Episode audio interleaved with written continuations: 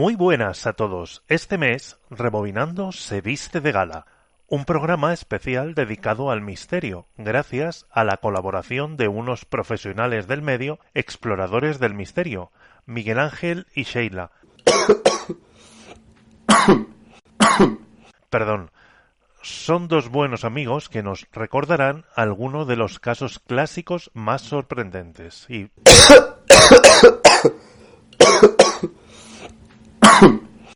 Aldieshit lejalegim, oiretzim letrero daroltzke, oirem letrela nusefrok son uen oizaro balokala, zaizaren, oiretzim laudakidet laizepse amargormu, alagedet zides son maniober, semetze, sodotazare ubium.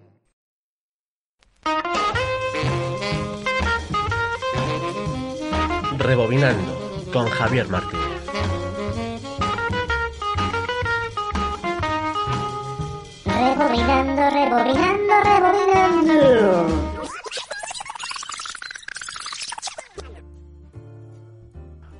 Como os estaba contando antes de la tos extraña esa, que me da de vez en cuando, comenzamos viajando a Nueva York, al 9 de septiembre de 2001, que en España nos pilló a casi todos comiendo mientras escuchábamos las noticias.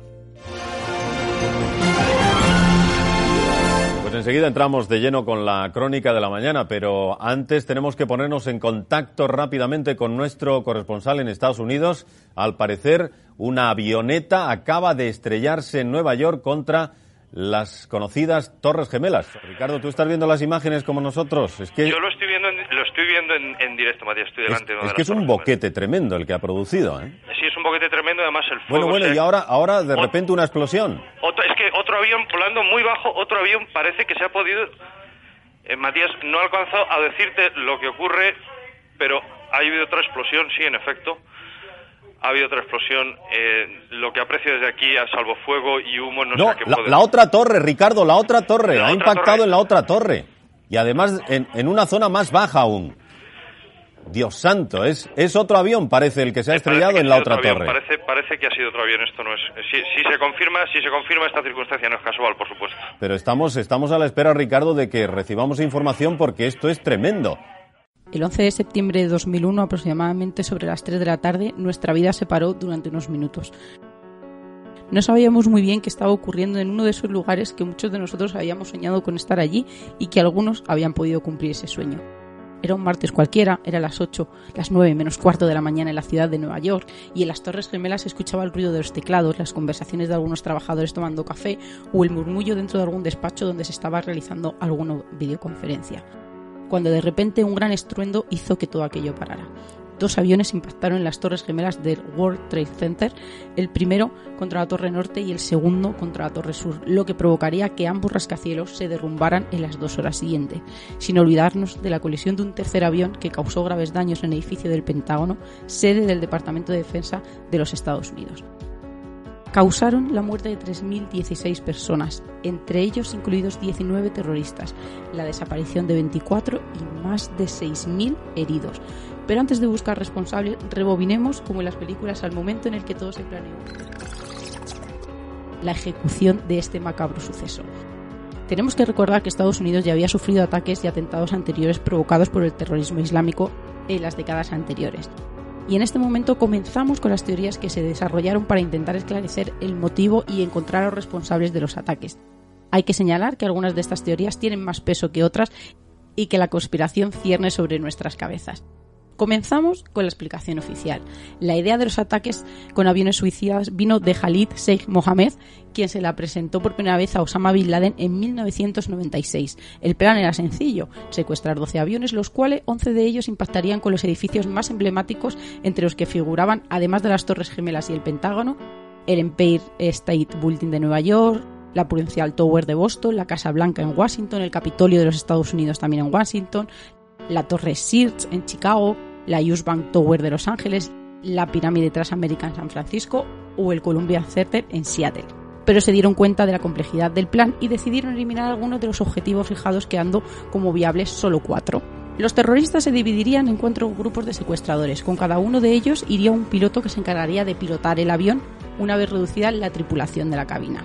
Eligieron los que más daño harían al honor del país debido a lo que significaban estos lugares para ellos. El vuelo 11 de America Airlines y el vuelo 175 de United Airlines fueron los primeros en ser secuestrados y iban dirigidos hacia las Torres Gemelas, que representaban la economía capitalista estadounidense y ya habían sufrido un atentado en 1993. El tercer avión secuestrado pertenecía al vuelo 77 de American Airlines y fue empleado para ser impactado contra la fachada oeste del Pentágono en Virginia, que representaba el poder militar. El cuarto avión perteneciente al vuelo 93 de United Airlines tenía como objetivo el Capitolio de los Estados Unidos, ubicado en la ciudad de Washington, que representaba el poder legislativo. Pero se estrelló en un campo abierto cerca de Sankersville tras perder el control en cabina como consecuencia del enfrentamiento de los pasajeros y tripulantes contra el comando terrorista. Y por último, en la Casa Blanca, que representaría el poder ejecutivo. Pero ahora vamos a centrarnos en aquellas explicaciones que sostienen que las conclusiones alcanzadas en la investigación oficial no resultaban tan consistentes como ellos creían. Algunas de estas teorías apoyan que algunos miembros del gobierno de los Estados Unidos conocían los planes de atentar contra las Torres Gemelas, pero no hicieron nada para impedirlo. Otras llegan incluso a acusar directamente al propio gobierno de los Estados Unidos de planear y ejecutar estos atentados, ataques que justificaban la invasión de Irak y Afganistán y aseguraban así los intereses petrolíferos en 2004 se estrenó Fahrenheit 911. Es una película documental realizada por el cineasta estadounidense Michael Moore que trataba las causas y consecuencias de los atentados del 11 de septiembre, donde incluye los supuestos vínculos entre las familias del presidente de los Estados Unidos en el momento de los atentados, George Bush y los Bin Laden, incluyendo una supuesta cena de miembros entre las dos familias la noche antes de los atentados. Las teorías y explicaciones gubernamentales se tambaleaban, incongruencias en las que, como decían, no que cómo era imposible que un avión pudiera acercarse al Pentágono sin accionarse las defensas antiaéreas. Lo cierto es que existe una teoría de la conspiración que asegura que en realidad fue atacado por un misil o un dron no tripulado. Los agujeros de la fachada del Pentágono son demasiado pequeños para haber sido causados por un avión comercial. El leve daño en la estructura del edificio sería la base para esta teoría en la que se cree que de haber sido alcanzado realmente por un avión comercial no se, hubiera mantenido en pie. O que el FBI hubiese localizado ese pasaporte, ese conocido ¿no? y tan famoso pasaporte intacto de uno de los terroristas en las inmediaciones de los restos del World Trade Center, a pesar de no quedar nada reconocible ni de ordenadores, ni de chip, ni siquiera de material de oficina añadiendo el desarrollo de la economía basadas en irregularidades antes, durante y después de los atentados. Pero poniéndonos un poco más técnicos, tenemos que recordar que en apenas dos horas del primer choque las torres caían. La versión oficial apuntaba al gran impacto del Boeing 767 sumado a la carga de combustible y a los incendios que provocaron. Todo quedó reducido a escombros y envuelto en una nube de humo y polvo. Versión que no encaja ya que tras estudios en los que se recurrieron a ingenieros y especialistas para esta explicación se vendría todo abajo. El estudio se centra en el diseño de las torres, que aseguran que la forma de la malla y la estructura de acero deberían haber evitado este derrumbe. Y es donde como conclusión se llega a la teoría de probables cargas y detonaciones, lo que haría posible una caída limpia hacia el interior, típica de estos derrumbamientos, llamados también derrumbamientos por colapso. También aportaron la información de la imposibilidad de ver en el combustible de las aeronaves ni el fuego posteriores razones suficientes para su desplome. Señalan al humo negro que salió de las torres, algo que es indicador, según un experto, de escasez de oxígeno. Sin olvidarnos, por supuesto, de los valiosos testimonios de personas que aseguraron haber escuchado explosiones antes del derrumbe, junto a la recopilación de material fotográfico donde se observan los pilares del edificio como si hubiesen sido cortados de igual manera no en cada uno de esos pilares. Se sugirió también que se podría haber utilizado termita o supertermita por agentes del gobierno con acceso a esos materiales y a los propios edificios para demolerlos. Se encontraron posteriormente evidencias de nanotermita en las muestras restantes del colapso de las torres del World Trade Center unos patrones característicos en las demoliciones controladas de edificios ¿no? que se hacen día a día. Una de las teorías, hay que reconocer que quizá la menos apoyada, es la que nos habla de que las torres estaban enfermas.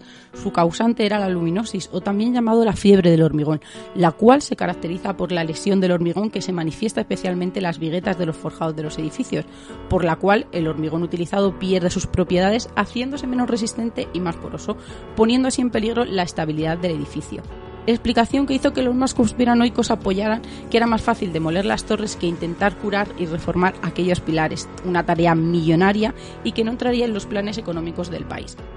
Sea como fuere, miles de vidas se turbaron aquel día, víctimas a las que recordamos cada día, cada homenaje y visitando el monumento que se alzó en la zona cero en su honor, en el mismo lugar donde antes se erigían las Torres Gemelas y donde también se recuerdan a los fallecidos en los ataques del 26 de febrero de 1993. De Nueva York saltamos hasta Belmez de la Moraleda, en Jaén, aquí en España, cuando en los años 70 comenzaron a aparecer unos rostros en el suelo de una de sus casas. El 23 de agosto de 1971 es una fecha para recordar. Un rostro, llamado posteriormente La Pava, se aparece en el fogón de la casa de María Gómez Cámara y que su marido Juan Pereira decide picar y destruir debido al revuelo que se estaba montando en el pequeño pueblo de Belmez de la Moraleda. Curiosamente, su sorpresa fue al comprobar que 17 días después el mismo rostro aparecía en el mismo lugar por causas no explicadas.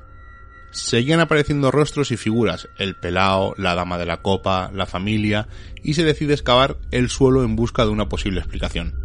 La sorpresa monumental al encontrarse restos óseos de un enterramiento de posiblemente principios del siglo XIX.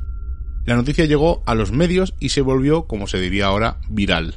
Miles de personas viajaban al pueblo a ver las caras de Belmez. El gobernador de Jaén decide enviar a Germán de Argumosa para que desmienta el fenómeno de las teleplastias, que es como se llama estas apariciones en piedra, pero este hombre no encuentra nada que demuestre el fraude.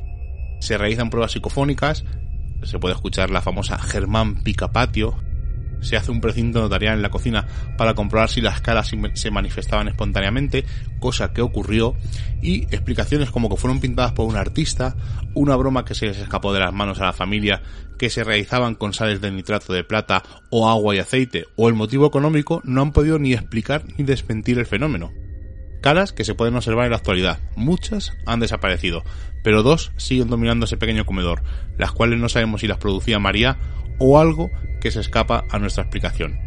Tras el fallecimiento de María en el año 2004, en la casa donde nació empiezan a ocurrir el mismo fenómeno.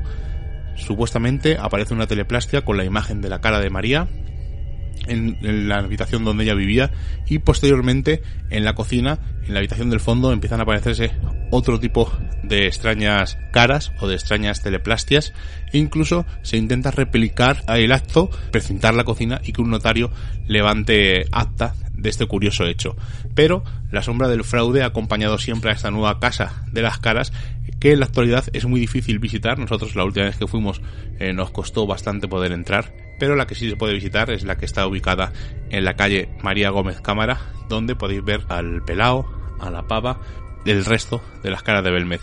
Por allí han pasado personas de la talla como hemos dicho Germán de Argumosa, Hans Bender, eh, Iker Jiménez, Lorenzo Fernández Bueno, muchísimos y muchísimos compañeros que han estado allí y han visto este fenómeno del cual no saben explicar qué ocurrió realmente. Fraude, realidad, ahí dejamos la duda al oyente y que cada uno saque su propia conclusión. Desde luego, para nosotros, tanto para Seila como para mí, es uno de los lugares más mágicos que existen en nuestra España misteriosa.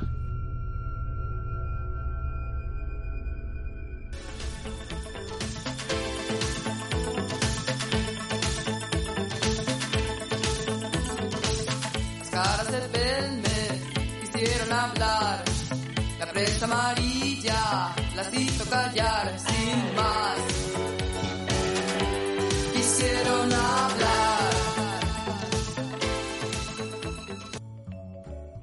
Como acabáis de escuchar, las famosas caras llegaron a aparecer años después hasta en esa canción de Alaska de 1984 que se llama Isis, por si os ha gustado y la queréis escuchar. Ahora volvemos a Nueva York, aunque seguimos en la década de los 70 del siglo pasado, cuando en el 112 de Ocean Avenue, mientras toda la familia de Feo dormía tranquilamente, su hijo dio comienzo al origen de esta historia con una horrible matanza.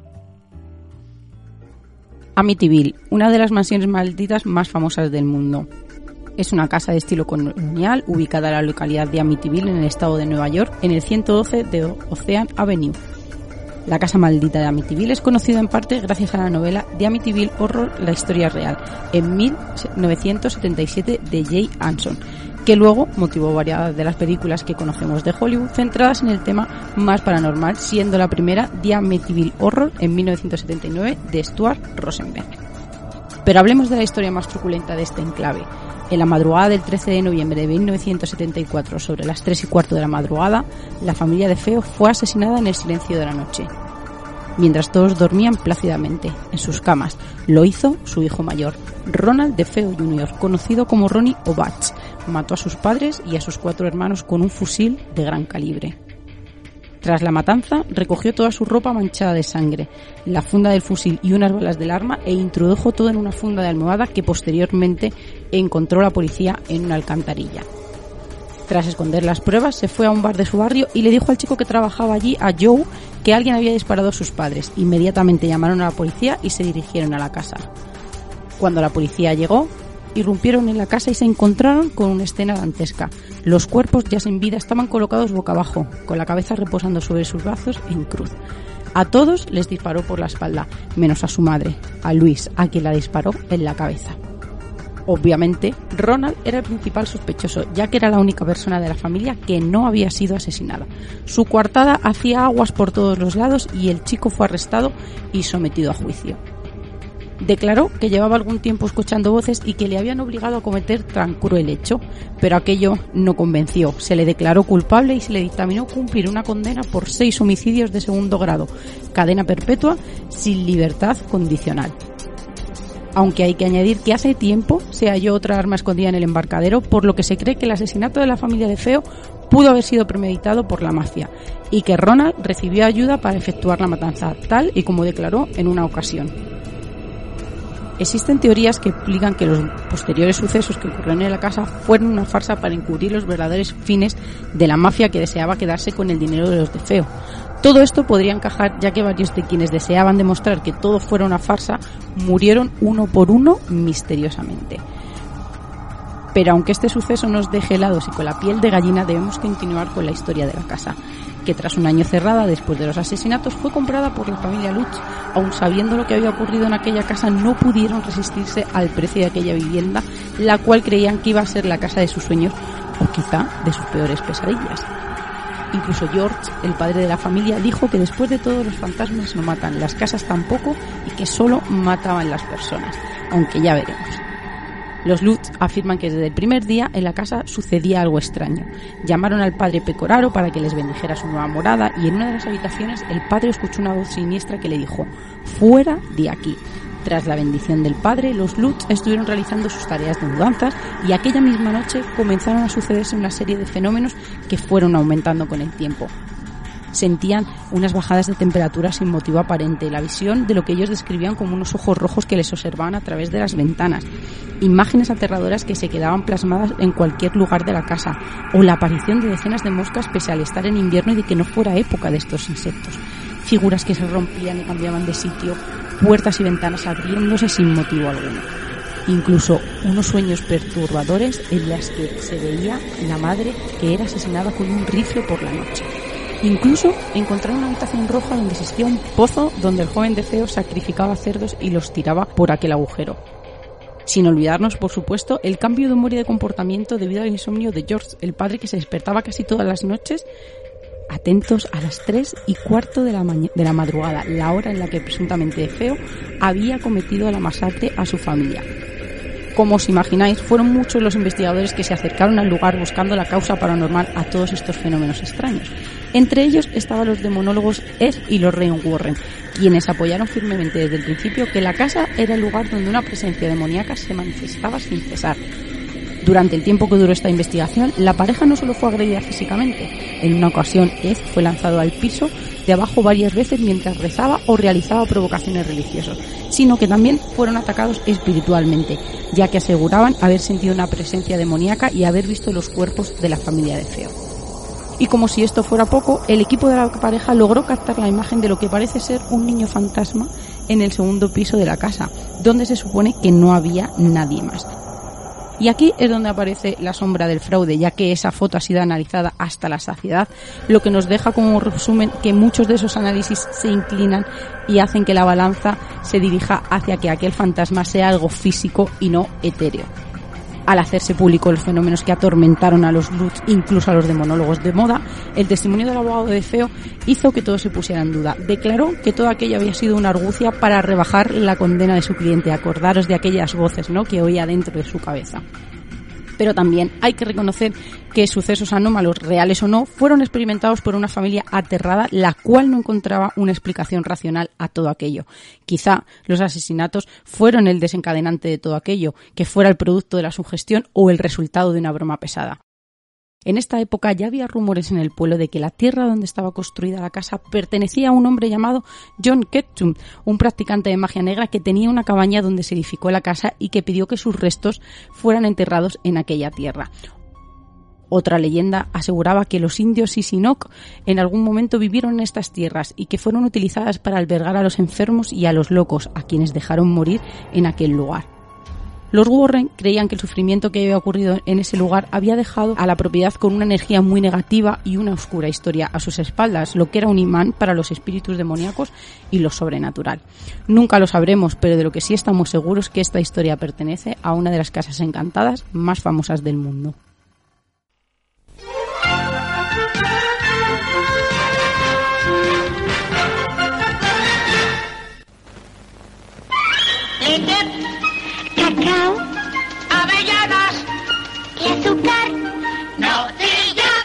Son los hombres fuertes de Nocilla, fuertes, alegres y deportistas, llenos de vida y de energía. Así son los hombres de Nocilla. Leche, cacao, avellanas y azúcar. Nocilla. Nocilla. ¿Qué pasa, nena? ¿Que todo el mundo te dice que tienes pluma? Pues vente con nosotras a Vagos y Maleantes de PEN 4.1 Radio. Pincha, tía, pincha y descarga. Corre, corre, que es súper interesante. Vagos y Maleantes, o, o- vagas y maleantas, que nosotras somos mega inclusivas, tía.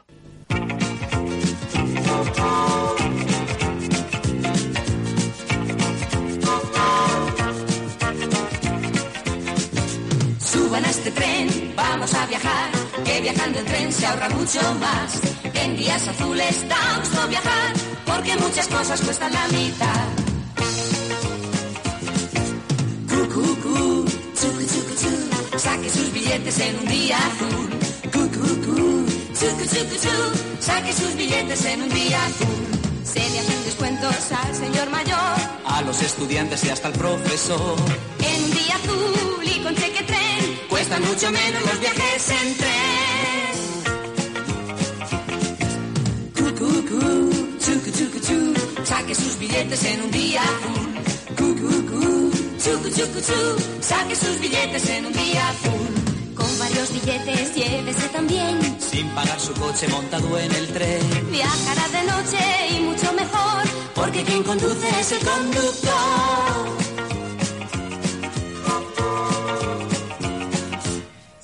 Coche cama, lleve a su mujer, por poco dinero quedará muy bien. En un día azul y con cheque tren, cuestan mucho menos los viajes en tren. Los niños le cuestan casi la mitad. También ida y vuelta mejor les saldrá. Los que viajan juntos en un grupo van, Si son más de 10 menos pagarán. Cu, cu, cu, chucu, chucu, chu, saque sus billetes en un día azul. Cu, cu, cu, chucu, chucu, chu, saque sus billetes en un día azul. Cu, cu, cu, chucu, chucu, chu, saque sus billetes en un día azul. Cu, chucu, chucu, chu, saque sus billetes en un día azul. Viaje en días azules con un tren de descuentos.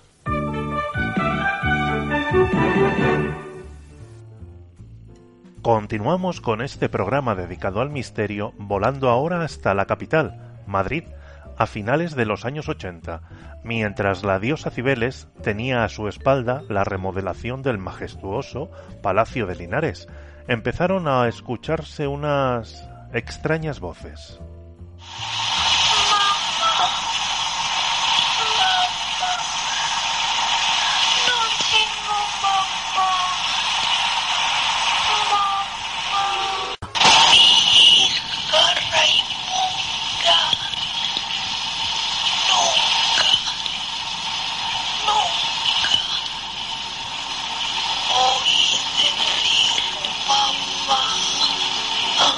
Que hemos escuchado son las famosísimas psicofonías del Palacio de Linares. Pero claro, todo esto tiene una historia, aunque sabemos que son falsas, esto surge de una historia. Y más o menos en el año 1990 se iniciaron las obras de rehabilitación del palacio y a partir del año 92 acogería lo que es ahora mismo la sede de la Casa de América. Y sería durante este periodo de obras cuando al parecer empezarían a ocurrir una serie de acontecimientos extraños en el edificio, y así se iniciaría la conocida como leyenda de los fantasmas del Palacio de Linares. ¿Quién dio la voz de alarma de esto? Pues fueron los obreros y los vigilantes nocturnos que empezaron a notar sucesos extraños que no podían dar una explicación lógica. Se oían pasos en varias estancias, puertas que supuestamente se abrían y se cerraban solas, e incluso gemidos y gritos en mitad de la noche. Todo esto, sucesos, solían, se solían dar en la zona donde se encuentra la famosa casa de muñecas a tamaño real que hay en el Palacio Linares, que fue construida para la hija del Marqués de Linares, la cual se puede visitar si vamos al palacio. Bueno, pues estos, todos estos fenómenos empezaron a hacer famosos e incluso la prensa se hizo eco de las noticias. Fueron numerosos parapsicólogos e investigadores a este lugar. Uno de ellos fue Carmen Sánchez Castro, una supuesta parapsicóloga que grabó las psicofonías que hemos escuchado al principio. Eh, fueron incluso el grupo ETA, Santiago Vázquez, un montón de gente estuvo investigando durante un tiempo allí.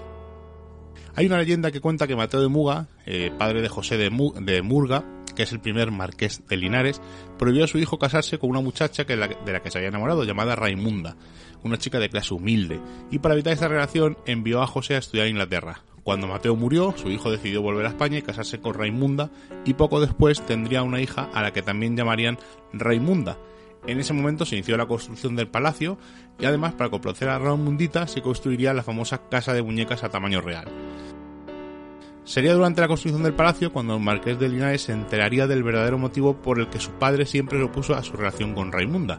Encontró una carta en la que Mateo de Murga explicaba que había mantenido una relación extramatrimonial con una trabajadora de la fábrica de tabacos de Madrid y como fruto de esa relación había tenido una hija bastarda a la que habían llamado Raimunda.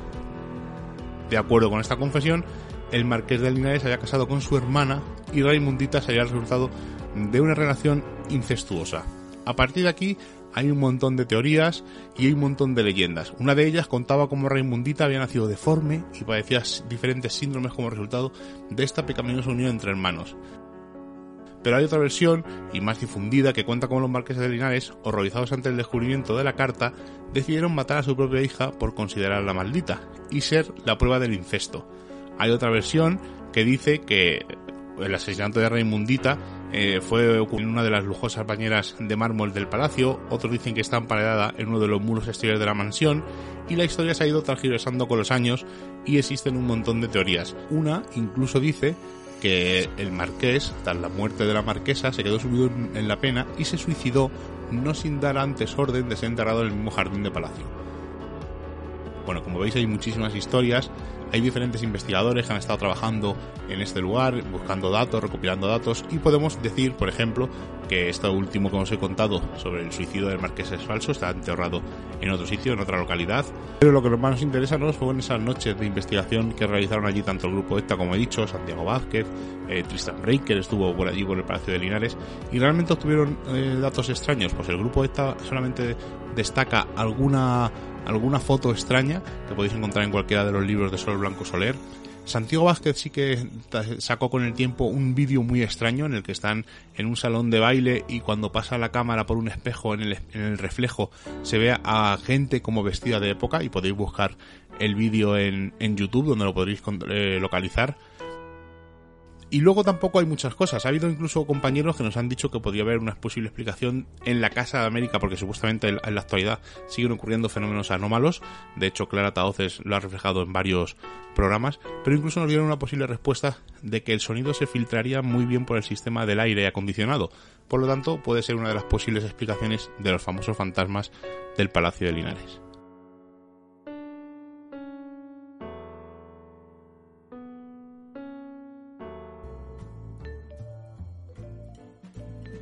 Seguimos en Madrid, y solo dos años después del caso anterior.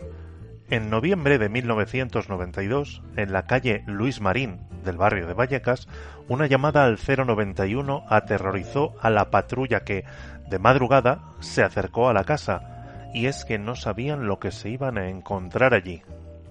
Hablar del caso Vallecas creo que es una de las cosas más difíciles de este rebobinando, porque yo creo que no existe un caso donde haya más versiones contradictorias, diferentes opiniones, eh, cosas que han ocurrido, cosas que se han desmentido. Por lo tanto, hacer un resumen de esto es un poco difícil. Además, eh, gente sabrá, mucha gente sabrá nuestra opinión, pero vamos a intentar hacer un breve resumen todo comienza en el Colegio Público Aragón, donde Estefanía Gutiérrez Lázaro, la protagonista de esta historia, realiza una sesión de Ouija. Una profesora supuestamente interrumpe esta sesión y un supuesto humo, blanco o negro según la versión que se consulte, se introduce dentro de Estefanía. Además, tampoco se queda muy claro dónde se realiza esta sesión, si en la biblioteca, en la sala de pretecnología, en un baño. Como vamos a ver durante a lo largo de esta historia, vais a ver que hay muchas versiones. Pues a raíz de esa Ouija, en el domicilio de los Gutiérrez Lázaro, empiezan a ocurrir una serie de sucesos extraños. Sombras, ruidos, movimientos de aparatos producidos por una fuerza sobrenatural, existe incluso un incidente con una plancha. Al año más o menos, en julio del año 1991, Estefanía sufre una gran crisis que durante este año había estado sufriendo algunas y fallece en el hospital. Poco tiempo después se vuelven a producir esos fenómenos anómalos en el domicilio. Y aquí queremos hacer un inciso. En un principio los fenómenos eran producidos por el abuelo que falleció y por lo visto sufría el hombre demencia. También ocurría cierto tema con un dinero que se había dejado pero al tiempo la versión cambia y los fenómenos se producen por la sesión de Ouija que había realizado Estefanía y que supuestamente había abierto una puerta al más allá. Como el oyente podrá escuchar, existen diferentes versiones y las seguiremos dando a lo largo de este relato. Eh, siguen ocurriendo estos fenómenos y la familia, presa del miedo, decide dormir todos juntos en el comedor y siguen oyendo unos extraños ruidos en el pasillo e incluso algo intenta abrir alguna noche la puerta del comedor. Hay algunos testimonios que dicen que incluso cerrada con, la, con el sofá, esa cosa, esa entidad o lo que sea intenta abrir esa puerta, incluso mueve el sofá y la familia tiene que hacer fuerza. Bueno, pues el caso, el caso ya se hace famoso sobre todo por el parte policial de la noche del 27 de noviembre del 92, donde varios policías acuden a la llamada desesperada de los padres por los fenómenos que están allí viviendo. Ruidos como de piedras en la terraza, una especie de baba en una mesita, una especie de garra sobrenatural que raja un póster o la apertura de la puerta de un armario son algunos de los supuestos fenómenos que observa la policía en esa noche en dicho inmueble.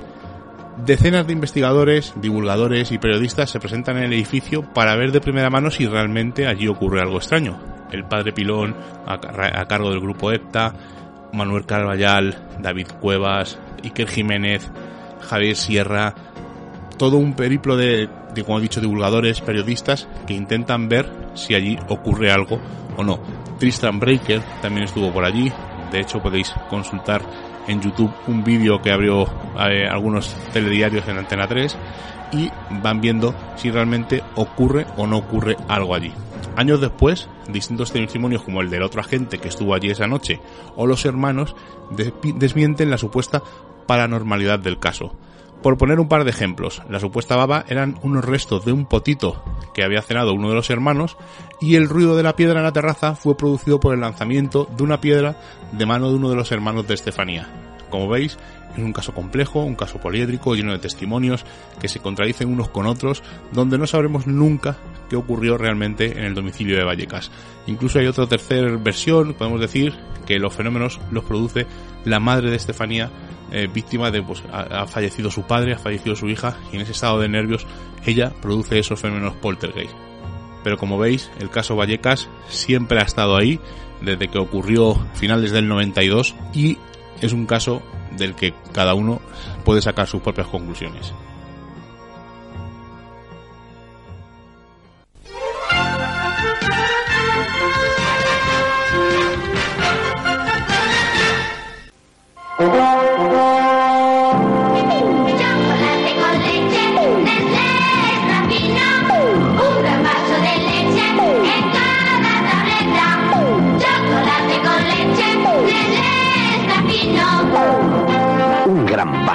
En cada tableta.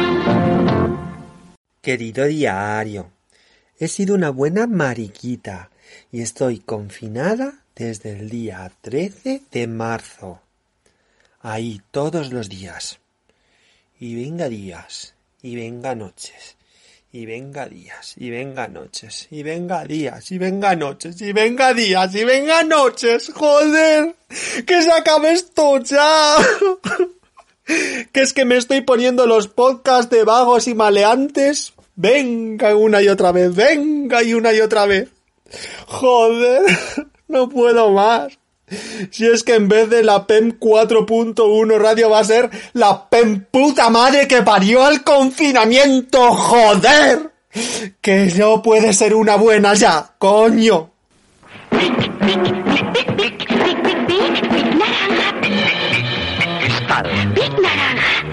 Cristal. Dos escrituras a elegir. Big Naranja escribe fino. Cristal escribe normal. Big Naranja. Cristal. Dos escrituras a elegir. Big, big, big, big, big.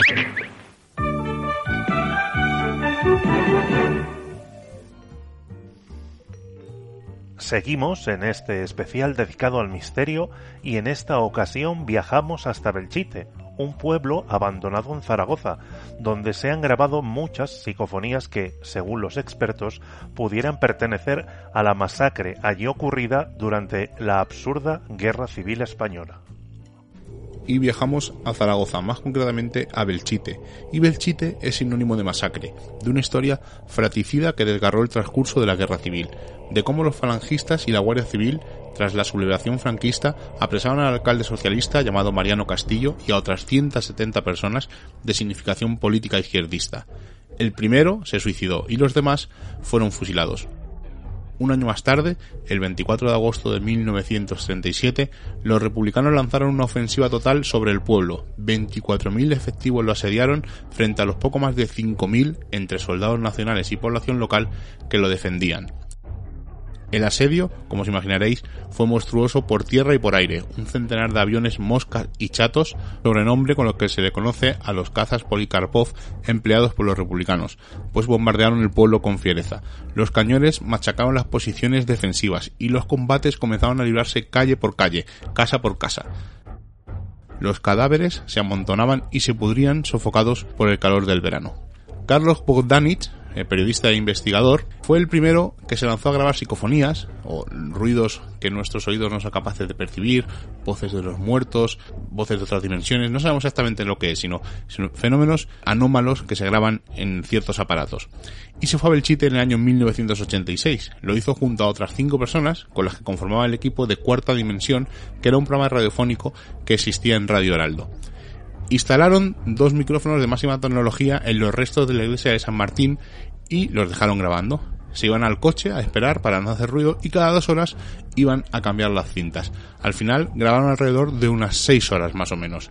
Cuando llegaron al estudio por la mañana, eh, casi todos se fueron a dormir, pero Ricardo Martínez, que era el técnico de sonido y miembro de la expedición, y Carlos Bogdanich se fueron a escuchar las grabaciones dice que estaban medio aturdidos, medio dormidos, cuando de repente oyeron un ruido, brum, como un bombardeo, y luego se escuchaban los aviones, y dijeron, ostras, dice que se, se miraron, y al volver a escucharlo, no cabía duda, era una gran bomba, y después llegaron otro tipo de sonidos, y el que más les sorprendió fue el de un avión como los que existían en los tiempos de guerra. Al cabo de una semana hicieron un programa de radio en el que invitaron a militares e historiadores y uno de los militares, curiosamente aviador de un pueblo próximo a Belchite, reconoció el ruido del avión como uno de los que emplearon los republicanos en los bombardeos. Posteriormente, eh, más programas, sobre todo programas tipo Cuarto Milenio, han ido a este lugar, han hecho experimentaciones, han dicho que ven, han visto luces extrañas en la iglesia, han pernoctado allí y han encontrado supuestos fenómenos anómalos. Paloma Navarrete estuvo andando por las inmediaciones del pueblo y dicen que encontró varias entidades en ciertas zonas donde había fosas comunes o incluso pequeños niños recorriendo este pueblo abandonado a las afueras de Zaragoza. Y ya para terminar, he querido dejar uno de los temas más clásicos y controvertidos por toda la leyenda y montaje que rodea muchos de sus casos, la ufología o estudio del fenómeno ovni, que como sabréis son las siglas de objeto volador no identificado, y más desde que Estados Unidos ha desclasificado vídeos del Pentágono de 2004 y 2015, con audios de los pilotos que aseguran haberse cruzado con varios de ellos. Cuando buscamos en el diccionario la palabra ovni, el resultado y la descripción que nos encontramos es el de objeto volador no identificado.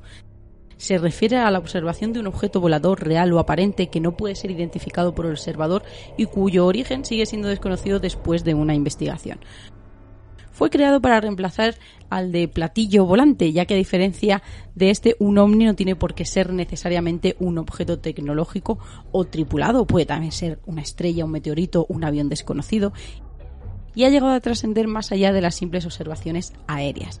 Y no podemos desligar este término al de la ufología, que se basa en el estudio del fenómeno ovni a partir del análisis del material relativo al mismo, fotografías, vídeos, presuntos testimonios sobre avistamientos, informes de radar, con el objetivo de proponer hipótesis sobre su procedencia, creando patrones en los que clasificar estos avistamientos y encuentros por su forma, por su observación y por sus encuentros.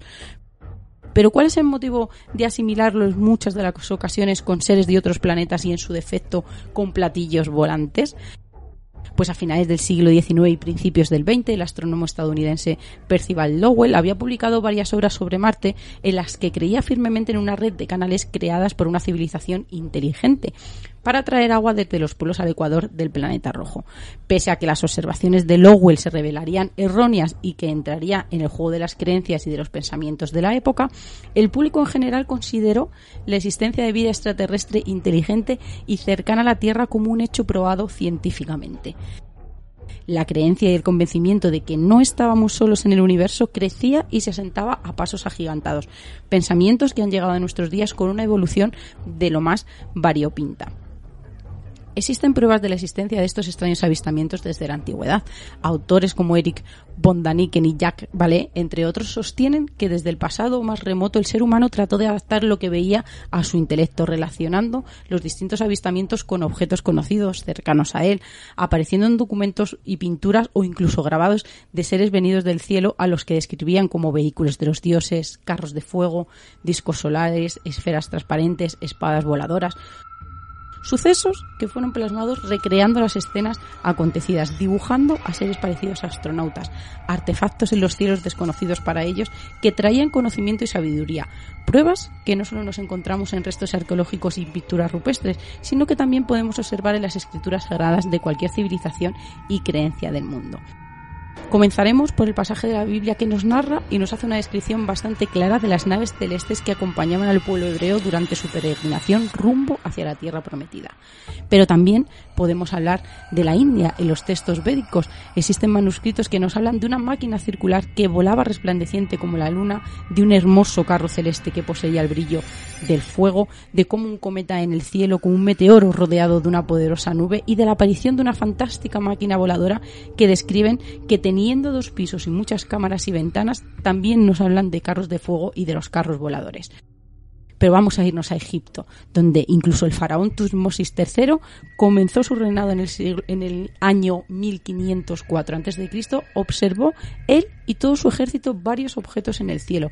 El rey en este momento decidió quemar incienso para calmar a la tierra y ordenó escribir en el libro de la Casa de la Vida el suceso para conservar el recuerdo por siempre pero también contamos con el testimonio del mismísimo Carlomagno y sus contactos con seres extraterrestres que habrían venido de algún lugar del espacio.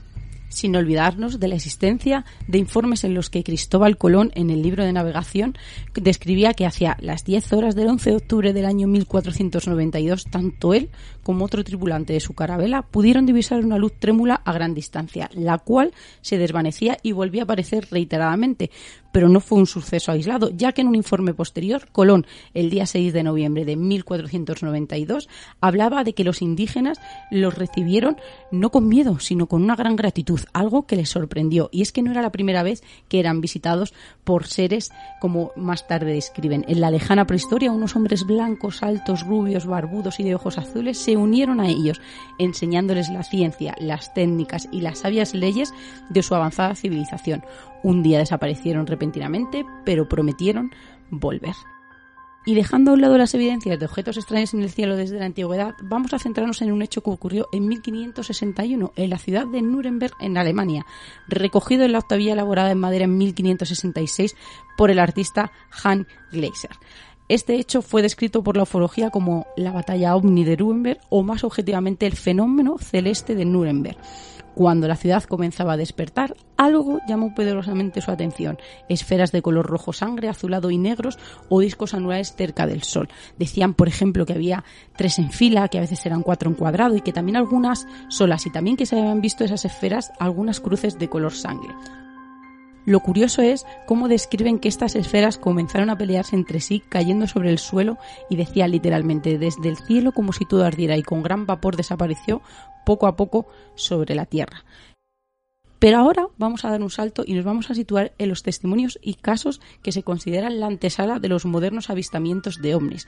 A final del siglo XIX se produjo la denominada oleada de aeronaves entre 1896 y 1897 referidas como dirigibles misteriosos o dirigibles fantasmas eh, que era la visión de una clase de objetos voladores no identificados. Todo este revuelo se debió a la publicación de una serie de informes periodísticos originados en el oeste de Estados Unidos y que se extendieron hacia el este del país desde finales de 1896 hasta principios del 97 muy similar a lo que ocurrió cuando Kenneth Arnold narró el encuentro el 24 de junio de 1947 y que en donde aseguraba haber visto nueve objetos inusuales volando en la cadena cerca de Mount Rainier, en Washington, mientras se encontraba buscando una aeronave militar extraviada. Describió los objetos como sumamente brillantes por el reflejo de la luz solar, con un vuelo errático y con una tremenda velocidad. Considerado, está considerado este caso como el primer avistamiento de un ovni en los Estados Unidos a pesar de haber sido precedido por otros incidentes similares, aunque también hay que decir menos divulgados. Arnold describió originalmente la forma de los objetos como un molde para pastel que fue cortado por la mitad con una especie de triángulo convexo en la parte trasera, o simplemente como un platillo o como un disco plano grande, y también se describe su movimiento errático o un platillo saltando a través del agua, momento en el que la prensa acuñó rápidamente los nuevos términos platillo volante y disco de vuelo para describir este tipo de objetos los testimonios y pruebas de que estas vistas eran reales aumentaban exponencialmente en cada rincón del mundo. Fueran reales o no, los gobiernos e instituciones creyeron que era motivo para ser estudiados y clasificados, creando departamentos que llevaban a cabo eh, estudios y una posterior clasificación, ya que hasta hace muy pocos todo esto era top secret, donde no se podía tener acceso a esta información, dando paso a teorías de la posibilidad de una construcción y existencia de instalaciones secretas donde se experimentaría con novedades aeronáuticas militares análisis de posibles contactos con seres extraterrestres e incluso pruebas con restos de alguna nave que habría colisionado en algún lugar de nuestro planeta. Podríamos enumerar cientos de posibilidades de proyectos dentro de estas instalaciones secretas, pero uno en concreto llamó nuestra atención. Ocurrió el 2 de julio de 1947, cuando un objeto desconocido se estrelló en un rancho cerca de Roswell, en Nuevo México. El ejército de los Estados Unidos declaró que era simplemente un globo meteorológico convencional y todo quedó ahí hasta finales de la década de 1970, por supuesto, cuando los ufólogos comenzaron a promover una variedad de teorías de conspiración cada vez más elaboradas, afirmando que una o más naves espaciales extraterrestres habían aterrizado y que el ejército había recuperado a los alienígenas. Y como decía Mayra Gómez Ken, hasta aquí puedo leer un caso inquietante con filmaciones de una autopsia, dossiers de de lo insólito, un sinfín de acontecimientos hilados entre sí, todo ello con un final un tanto inesperado que fue el alivio de muchos. Un tema peluagudo sin duda, donde la narración del testigo es lo más preciado que tenemos. Sin ellos no habría caso, aunque muchos de ellos estén difuminados por la creencia, la cultura y el folclore, como dice nuestro amigo Malder, la verdad está ahí fuera.